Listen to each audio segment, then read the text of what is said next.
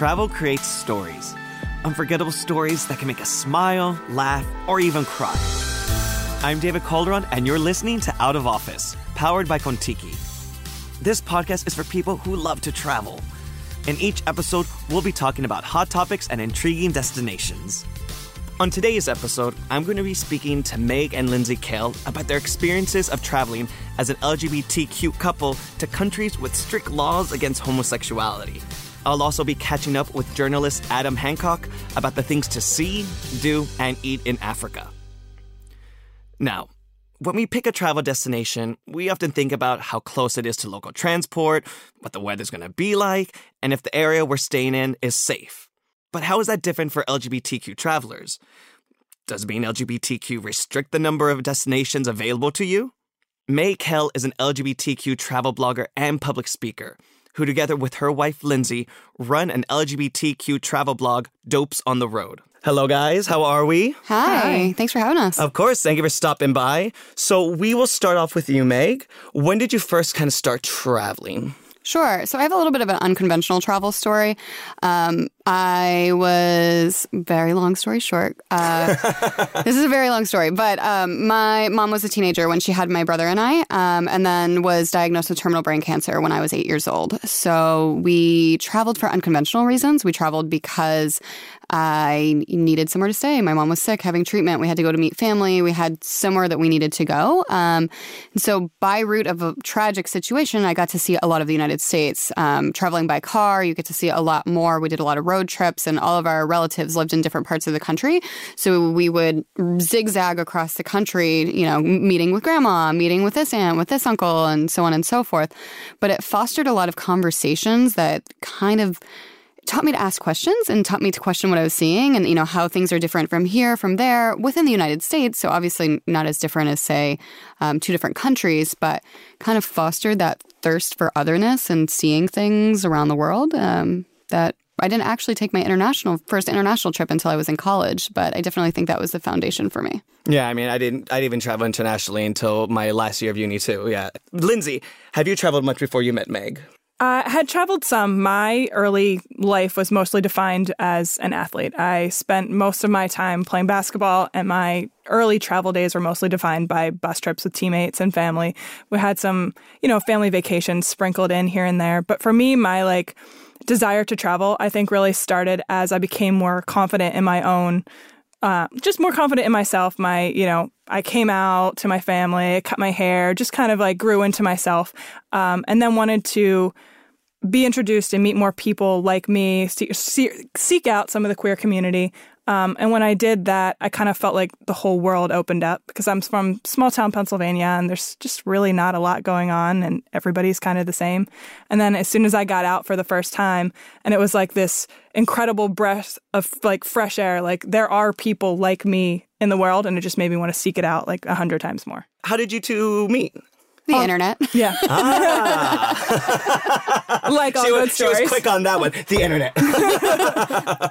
yeah. Um, no, we met on a dating site, and I was living in New York City um, from Brooklyn. So I was there, and Linz was in Pennsylvania. And now, like in retrospect, it's really funny to think about like those early first meetings because we're just from completely different backgrounds. And, you know, there were like small things. Like the first time I went to Pennsylvania, I was completely overwhelmed by the grocery store.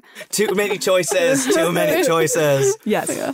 Well, before making your guys' trip as an LGBTQ couple, were you guys nervous? Like, what were your thoughts going in your head when this was something you guys decided to do? Well, I knew she was the one when I decided to move to South Korea. I got a job about eight months um, into us dating, and I said, So I think I'm moving to Korea. and she said, Awesome. Can I come visit? And I was like, You know what? Like, okay, like we'll we'll figure this out. And it was crazy because she had never traveled internationally and didn't know anything about Korea and was just kind of like, we'll figure it out. And at this point, you were still in Pennsylvania. Yes. Okay. Yeah. Yep. I hadn't done the the full big international trip yet. Yeah. So Korea was my first.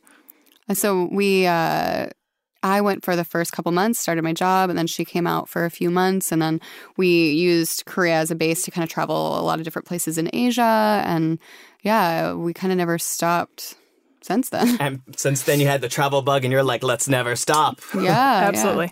Well, does anywhere stand out as being a place that you're particularly concerned about visiting as a LGBTQ couple? Well, there's still 70 destinations where it's illegal to be LGBT. Um, and it varies widely depending on the destination. So, all the way from 14 countries where it's punishable by death through countries where they have light prison sentences. And I say that in jest because, of course, it's ridiculous to have a prison sentence, but there's a humongous difference. But then on the opposite side of the spectrum, there's still destinations like that are politically really great for LGBT people. Like Brazil is a great example. They have tons of great inclusive policies in Brazil, but then they also have the you know the highest rate of transgender murders. So it's more of we talk about anti-LGBT destinations a lot. But it's more nuanced than just like oh good and bad. You yeah, know, there's, a lot big, to that there's a there's a big gray area there that's just like like you said, like the the the the punishment or you know just the way of yeah, it's just very gray area and how what happens to LGBTQ people as they go traveling to set countries. Right, right. Yes, yes. But you guys traveled to Egypt, yes? Yes. What was it that made you want to go to Egypt?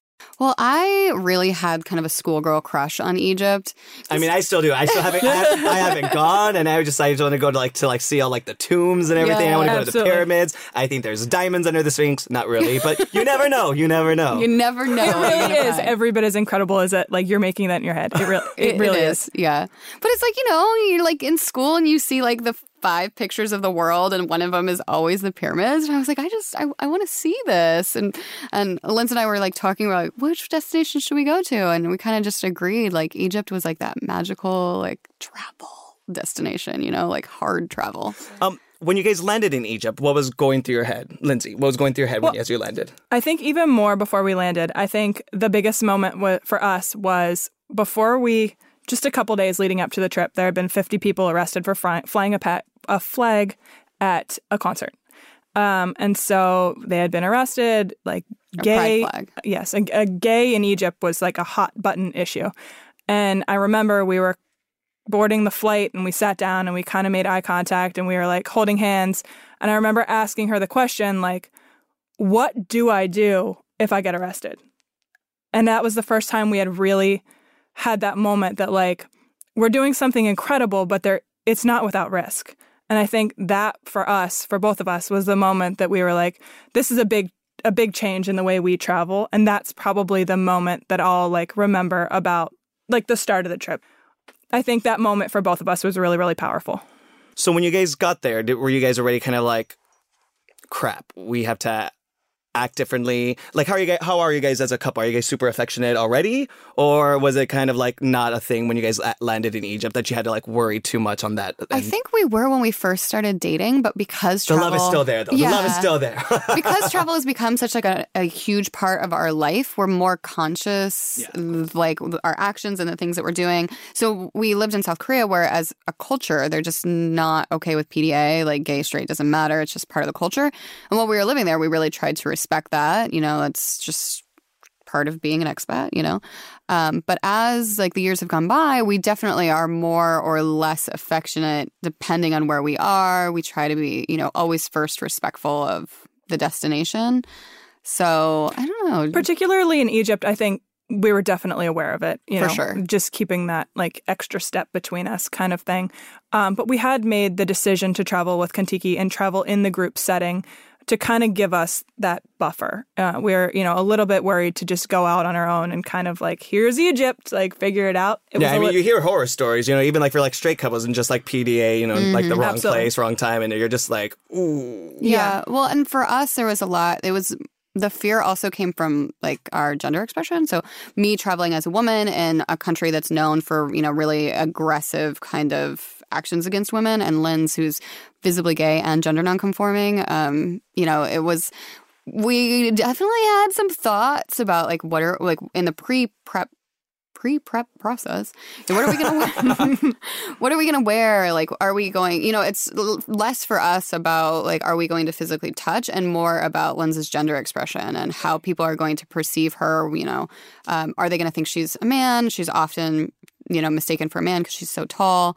Um, so those kind of things were the stuff that's kind of going through our head as we landed. But luckily, we had a really fabulous um, trip manager who the first day we went to the pyramids of Giza. And you know, that's like the thing. And that's Yeah. the thing about this particular Contiki trip is that you think like, oh, the pyramids are going to be the highlight. But no, it's like every single day you do something really awesome.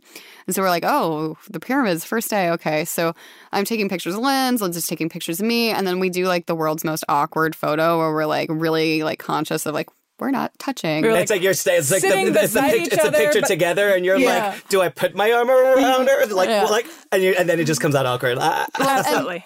and then what did he say to you? our trip manager came over and he just was like really really subtle was just like just take the picture like you're fine just take the picture and so we kind of like looked at each other and we were like okay so we like moved closer and we got like that image it's literally an image that we'll like have for the rest of our lives like this was our trip this was our this was our like pyramids moment but it was definitely a moment that would have been lost without getting like a little bit of nudge from the trip manager Yeah. and it's one of those things that you would hope wouldn't have to be a thing to worry about when wanting to take such a memorable picture and just have like a moment together. Um, Lindsay, so as a gender nonconformative person, when you go to countries um, where people might read you as male, they might read you as female, what kind of things do you have to think about in that situation? Yeah, um, I I feel like it's like a constant series of decisions. For me, mostly, I try to pretty early on. We try to gauge: Are the people here? Are they reading me as male or female?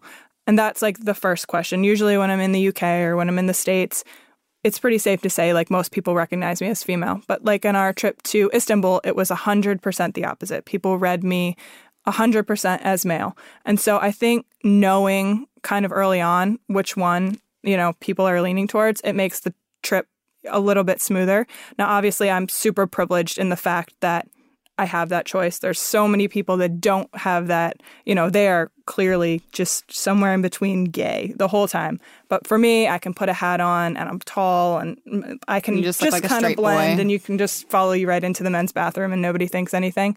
Um, and so that's kind of what we try to do. But I also try to be really respectful of the, the culture. And that's something that both both Meg and I talk about a lot is the best example is we were in we were just in Istanbul and I, I wanted to go to the mosques. Like that's, you know, part of what you go to Istanbul for. And we had so many conversations about like, do I cover my hair? That's what that's what's appropriate for a female to do, but everyone thinks I'm a guy.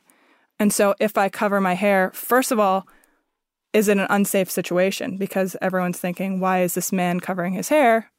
And second of all, is it drawing away the attention from it should be on the mosque, it should be on everyone here having this experience, mm-hmm. but instead they're wondering, what is this man doing in the corner with his hair covered? You know what I mean?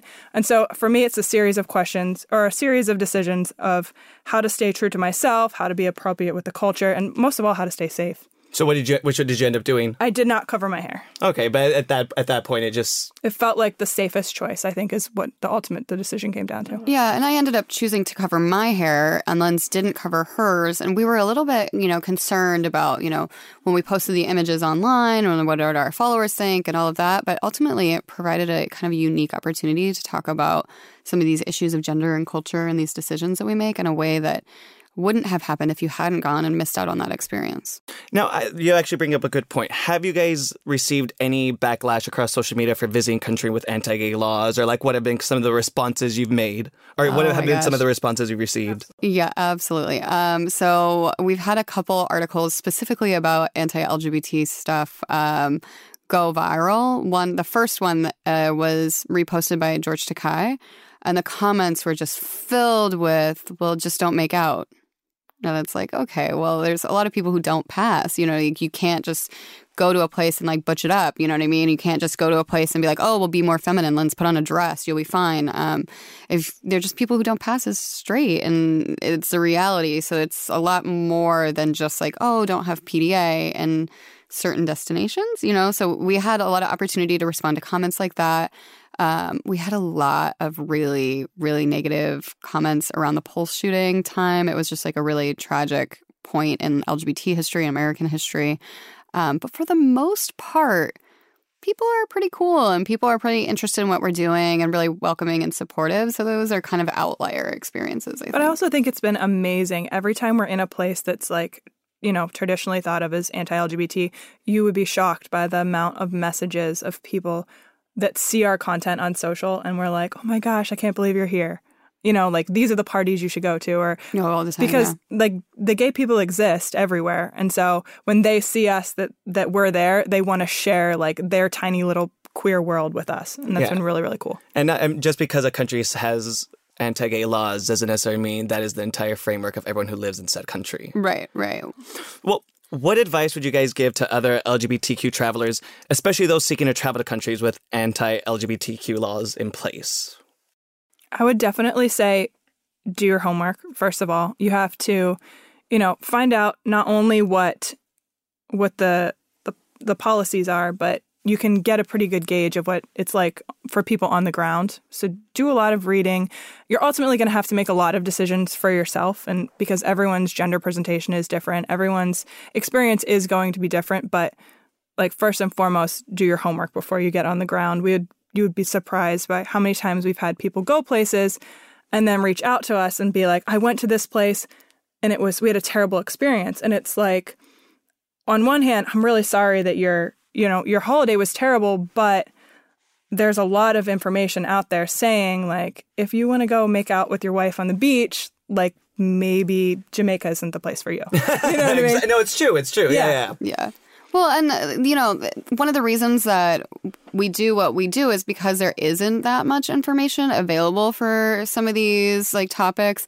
And so, like for example, when we were going to Egypt, we like asked in all of these different like LGBT Facebook groups, you know, has anybody been to Egypt who's also gender nonconforming? What was your experience like? What was this? Um, and sometimes people can come up with really great advice that you, you know, wouldn't have considered. And sometimes it's like crickets. So that's why we try to go to some of these places that are, are less known and less visited so that we can create the contents for other people who want to see the pyramids, you know, like want to see some of the, like Indonesia, Jamaica, all these beautiful places that don't necessarily have the policies in place we wish they did. Yeah. No, I mean it's definitely good because it's uh, like you you guys mentioned that you guys had a little hard time trying to find the information you needed, especially for you, Lindsay, when you were traveling as a gender nonconformative. But it's good that you guys are there now. You are making the experiences to share the information with people who now, if they had the question, they can look to you guys and hear about your guys' experiences. That's the hope. that is what we're doing. well, have you guys ever been put off from visiting a country? And if not, what is it that keeps you going? well, I kind of draw the line at beheading. Not fair enough. I, I, I think that is fair. I mean, Off with their heads, death. I mean, I, I joke, but I do. Uh, you know, there are countries that are more and less risky, and so there's a huge, big, great, big world out there to see. You know, we've seen a lot of it, but definitely not all of it. So we're prioritizing places ahead of, you know, say countries where you're beheaded, and I Yeah. think you know that's fair. Yeah, the death penalty is scary to anyone. yes. Yeah, no, I, I, I. I think those are very good life choices. You've convinced me, but for our listeners, in a nutshell, convince me why LGBTQ travelers should travel to places such as Egypt, which has anti-LGBTQ laws. Because LGBT people deserve to see the beauty and wonder of the world, regardless of their sexual orientation or gender identity. Yeah, and there it is. Well, thank you, ladies, so much for coming in and talking to us. I really appreciate it. You have been wonderful. Thank you.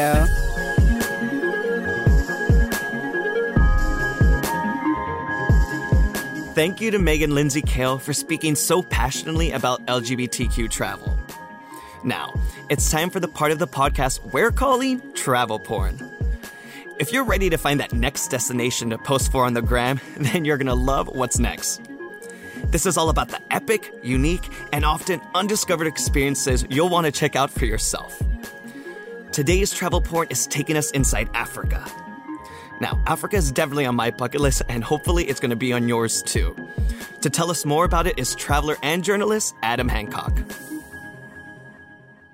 Welcome to the podcast, Adam. Thank you very much. So, when did you go to Africa? So I went to uh, visit East Africa in 2017. Okay. Yeah, so I went to Kenya, Uganda, and Rwanda. Okay, cool. So, when you decided to finally go on this trip, slash jealous, where, where did you start? Uh, so I started in Nairobi, Okay. uh, the capital of Kenya, which um, is is a good transport hub for the region. A little bit of an intimidating place to start. Why so? It's a city that has a bit of a bad reputation, Okay. I would say. Um, it's quite a full on city, quite an intense city, but it's also kind of diving into the deep end, as it were. Um, so it was a great place actually to kind of get to grips. Trial by fire. Trial by fire, exactly. and those, that first day when I arrived from the airport, I was on my own, heading off in a taxi to where I was staying. Everything was different. And as well as being massively excited, I was also massively scared. But I think that's one of the, trill, the, the thrills even of travel. It's just getting out of your comfort zone into a new environment and, and embracing it all. And Nairobi really was that. So when you landed, did you already have kind of like a route planned, or you literally would like hit the ground and you're like, what to do next? It was a mixture of both. I, I was actually intending to go from Nairobi to Cape Town. Okay. Um, but I quickly sort of realised that I hadn't given myself enough time. But then I thought, why rush whizzing through countries just to just to follow a route when actually I could explore a bit more have a bit more time in the free countries, uh, and that's what I did. I, I, I kind of had penciled in a bit of a route, and I obviously had like an entrance and an exit point. But a lot of it was also going off other travellers' recommendations, uh, reading blogs, uh, people that I met along the way, and just kind of random adventures which popped up along the way as well. You, you know, I, I went to three countries in East Africa, so different to North Africa, it's so different to Southern Africa, it's so different to the West each country was different, let alone the entire continent. So yeah, scratching the surface. So I know I definitely want to go to Africa, and when I think about it, one of the things I always think about is safaris. Yes. So did you do any of those while you were over there? Yes. Uh, in Kenya, I visited the the Masai Mara uh, for uh, two days. It was on safari. Uh, obviously, safari is is a bucket list item for most people, especially in Africa. So I couldn't not go and, and do a safari. And we, we got all the animals. We got all five of the big five. Please don't ask me to name the big five because I can't remember. But it's, it's let's try, let's try, let's try, let's try. Elephants, obviously. Elephants, yes. And I, I, always see pictures of like people posting like rooms with a window and a giraffe sticking out his head into the window. Yes, giraffes. Yeah. Uh, lion. Lion, I believe. Cheetah. All right.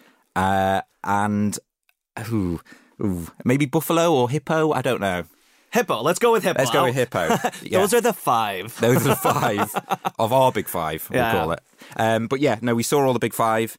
Uh, we saw one of the famous spots where the buffalo have to cross the river. You've probably seen it on documentaries, and then all the hippos wait in the river, and the hippos jump up and catch the buffalo. What? Yeah, it's it's, it's a crazy scene. I mean, we didn't, we weren't at the time. Basically, the the buffaloes have to cross. It's mating season, I think. Um, and the hippos all con- congregate around the part of the river where they cross Because they know. because they know they're coming, and it's basically a free for all. You just have to run down as a buffalo, charge through, uh, get to the other side without being caught by a hippo. So we saw that little bit of the river, but there was no buffaloes at the time. But we did see hippos uh, swimming in the water. Yeah. So when you, when they put you guys up and when you're on safari and you're like staying in your camp, like how close are you to the animals that you're actually like seeing? Um, so at night time, you you were sort of in a in a safe area. Uh, you can hear the animals. I remember waking up and, and hearing animals. Um, like in the distance or like outside your tent? not quite outside the tent. They were in the distance, so it's it's okay. But when you when you're on your safari vehicle and you're out in out in the park, you you get very very close to the animals. I I thought you wouldn't be as close as we were, uh, but you literally park up right next to them, and yeah, you've got stick your head out the roof of the car. You've got a lion there. You've got a giraffe there. You've got you've got a cheetah there. So it's an incredible way to see wildlife really close up, and I guess in the wild, really. Oh wow. Um, when you were in Africa, how was the food? One bit of food that always stands out for me was in Uganda, and it was uh, it's called Rolex, as like the watch, uh, but it's actually rolled eggs. So they they make it. It's a very clever name. Ah. I is see- it? I see Very where they good went- name. they got the name, good yeah. They they roll an omelette out, or they make an omelette and then roll a chapati out, put the omelette on the chapati, and then roll it up. So it sounds pretty bland and it sounds pretty boring, but it, trust me, it was amazing. Absolutely beautiful. It was sometimes they would add avocado, they might add onions, and they were so cheap, but really filling. So Yeah. it was the calorie to cash ratio. It was amazing. Um, elsewhere, I went to a restaurant in Nairobi, which is uh, called Carnivore, which is quite famous. They basically grill an all you can eat buffet of meat. And some of the meats, so they had ostrich, they had alligator, they had camel. So it was kind of really trying some foods that you'd never normally try. Weirdly, all tasted the same and all tasted like chicken. I know that's a cliche. Um, the, the, the, the other surprising thing was um, some of the food that was available. So in uh, Kampala, the capital of Uganda, they had a KFC which uh, which caught me off guard a bit. Everywhere. They are just everywhere. The- I, I have a thing with my friend now. I try to go to bizarre places in the world, and I take a picture of KFCs because he loves KFC, and I send it to him. So we're we're building up a tally of weird KFCs around the world, which is quite funny. Uh, and Guinness as well. They they sold bottles of Guinness. Okay. So tell me a little bit more about like how was the the fashion and the like the culture in like Africa in comparison to what you were expecting and to over here. Fashion was very full on. Some of the suits that African men wore were were incredible. Uh, lots of very bright colours. Lots of sort of very like oversized ties, which were quite cool actually. I often felt quite underdressed. Uh, the women wore very bright and colourful clothes as well. Uh, in terms of the culture, um, very friendly, very very sort of welcoming. You, you sit next to someone on a bus, they they you know they they're interested in where you're from. They're interested in you know what's it like in your country? Wh- wh- why are you here? Kind of kind of questions. Um, very sort of accommodating. You you could be somewhere struggling to find directions, or you could need a reservation or, or anything, and they would help you. Is there any specific instance that sticks out to your mind on your trip? Yeah, I guess um, uh, in in Rwanda, me and a friend, we decided to hire motorbikes and head off down the Congo Nile Trail, um, as you do, and. Uh, we wanted to get from Kibuye to Gisenye in a day, which were two sort of uh, big towns. So we set off, and it was all going well uh, on our on our motorbikes. And then suddenly, the road which followed the trail just ended, and basically, no one had told us that the road wasn't finished. um, so it was effectively a building site. So it was quite tricky to sort of ride the motorbike over. Uh, then it started raining. So now you're just in like in jungle. with no trail. Effectively, yeah, just in villages, sort of right out in the countryside, following this sort of muddy path that was being built around us. There were diggers, there were uh, builders everywhere, and it was still being built in front of our eyes. So the mud was horrendous. We got stuck countless times. Oh my gosh, so you're having to like, sh- like Basically, push yeah, the motorbike get off the through. bike, push, go a bit more, fall off, get off the bike, push, and it was going on and on. We were going through villages and obviously kept falling off and crashing. We had loads of youngsters running after our bikes. Every time we stopped, they were helping us to push. Then we'd get back on, we'd head through again, and then they- they'd be helping us to push. So we we made lots of new friends, and it was great actually because we were we were the only tourists there. Everyone was like, "What are you doing here? How have you got here?" Um, right at the sort of the heart of the country, um, just interacting with the locals. And we actually it got to nightfall, and we we had nowhere to stay. We were nowhere near where we planned to stop over for the night. We couldn't really go back, so we were like, how, because there was no trail. because there was no trail. Yeah, there was no trail, and the kids would go to sleep, so they wouldn't even be able to push us. So we we were, we were in a bit of a mess, uh, and we just asked the man if if there was anywhere we could stay, because you know we were in the middle of nowhere effectively, and he said, "Sure, come to my guest house," which was an amazing stroke of luck. I mean, I'm not sure how many tourists this guest house gets, Yeah. but it was great for us. He took us up, he made us food, he gave us a few beers, uh, let us stay the night. We had a shower because we were caped in mud, and then the next morning he uh, he saw us off on our way. So you, you know, just complete random acts of kindness. Yeah. So, what would you say are some of the misconceptions you think people currently still have about Africa that you, as someone who's gone now, can say that's not true? I, I guess the misconception is is you know what's there, what's the infrastructure like? Is it isn't it all, all just empty and barren and, and and stuff? But actually, I found really good infrastructure. It was quite easy to travel around. I mean, it wasn't always the most comfortable ways of getting around, but it was it was doable. Um, the cities are amazing, but places like Nairobi, uh, Kampala, uh, Kigali, and Rwanda, huge huge cities that have you know a really big expat scene. Um, Ubers, Airbnbs, kind of everything you'd expect from particularly my home, for example, here in London. So that that was one. I think people sort of thought, what are you going to do there? How are you going to get around? It's not set up for tourists. Um, so that was one misconception. I guess I guess the other misconception maybe is just kind of why are you going almost. I, I got a lot of people being like, why you why, why do you want to go there? What's the what's the draw? And then when I went there, seeing some of the sights I saw, having some of the experiences I saw, uh, it's just totally eye opening, and and it was so fun, and it was so kind of I'm trying to think of the word to describe it almost. It was so so freeing in a way, um, just to go somewhere that's a bit off the beaten track uh, and just have a lot of fun. And I think probably final misconception would be that you have to have lots of money to go to Kenya, for example. I mean, I'm not going to lie. Some of the things I did, like a safari, I went gorilla tracking. They're not cheap activities, but you don't have to be a sort of high end wealthy individual to go on a package tour of Kenya. You can you can go, you can travel independently. Uh, you can do a mixture of tours and stuff, and there were plenty of people sort of traveling around. So I think maybe maybe that was a preconceived misconception as well um, that that I found to be different. How has traveling to Africa kind of like opened your eyes in terms of traveling to other places in the world? I think probably uh, just not judging a book by its cover, really, uh, giving giving everything a chance. I think it would have been very easy to to sort of say that's too difficult, or it's it's not feasible, or I don't go on Instagram and people don't have photos from Rwanda or Uganda. Everyone's in Thailand or everyone's in South America, um, and it just opened my eyes to the possibility of you know you look at the map, you look at places that aren't necessarily major tourist hubs and there's still like an incredible amount of things to offer. Like some of the experiences I had in these countries and the activities I did, you you, you wouldn't imagine that you could do them there really, or you'd you, would you would never think. And it's mainly because you just don't see it. You don't see other travelers doing it. You don't see you don't see it on social media. It's not talked about as much, and that's kind of made me realize that actually there's a lot of hidden gems out there that that you can find. You just have to be a little bit more open minded, a little bit willing to sort of take a take a gamble, take a bit of a risk, uh, get off the beaten track, and and and just go and throw yourself in really and ha- have a good time. Awesome. So, as a person who's been to Africa, what things would you recommend people to do if they visited Africa? Um, I mean, safari would be safari. would be would be one of the big ones, which is kind of an obvious one. Um, one thing I did uh, in Uganda was gorilla tracking. You can do it in other countries as well. Uh, so you basically uh, they have a sort of family of gorillas that every single day the the rangers go and visit them for an hour because they're they're kind of protecting them, checking them, uh, they're monitoring their movements and stuff. So you set off in the morning with two two guides, a couple of rangers head off into the forest. I did it in a, a Bwindi impenetrable forest, it was called, and it really was impenetrable. It was a proper trek through the forest. Um, and then you come out and you basically find this family of gorillas and you spend an hour, you get one hour to sort of just stand and watch them and sit and watch them. And it was amazing. So I definitely recommend that.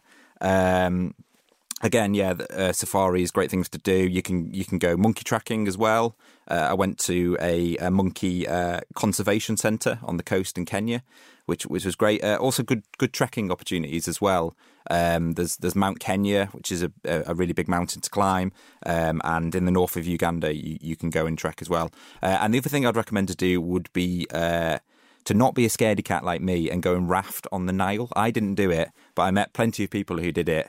Uh, you can do it in Uganda in the uh, place called Jinja, and you can basically take take a raft down the Nile um, through the rapids. It looked really cool. I'm a bit of a scaredy cat when it comes to. I mean, I feel like I would I say I, I would want to do it, but yeah. then getting there, I'd be like. Mm yeah. I feel like I've seen this movie before. yeah. And they're hardcore rapids, and I saw the posters advertising it. You've got a you've got a boat crashing through the rapids, and I'm I'm a, I'm too much of a scaredy cat to do that. Something to do next time you go. Yeah, next time. Next time you go. I'll bring my armbands. Protective That's what well, thank you, Adam, for stopping by and telling us a bit about your Africa excursions. No problem. Thank you for having me. That's it for today's episode of Out of Office, powered by Contiki. Don't forget to subscribe so you don't miss the next episode. I'm going to be talking about vegan travel, the future of aviation, and everything that you need to do in Peru that isn't Machu Picchu. I'll see you then.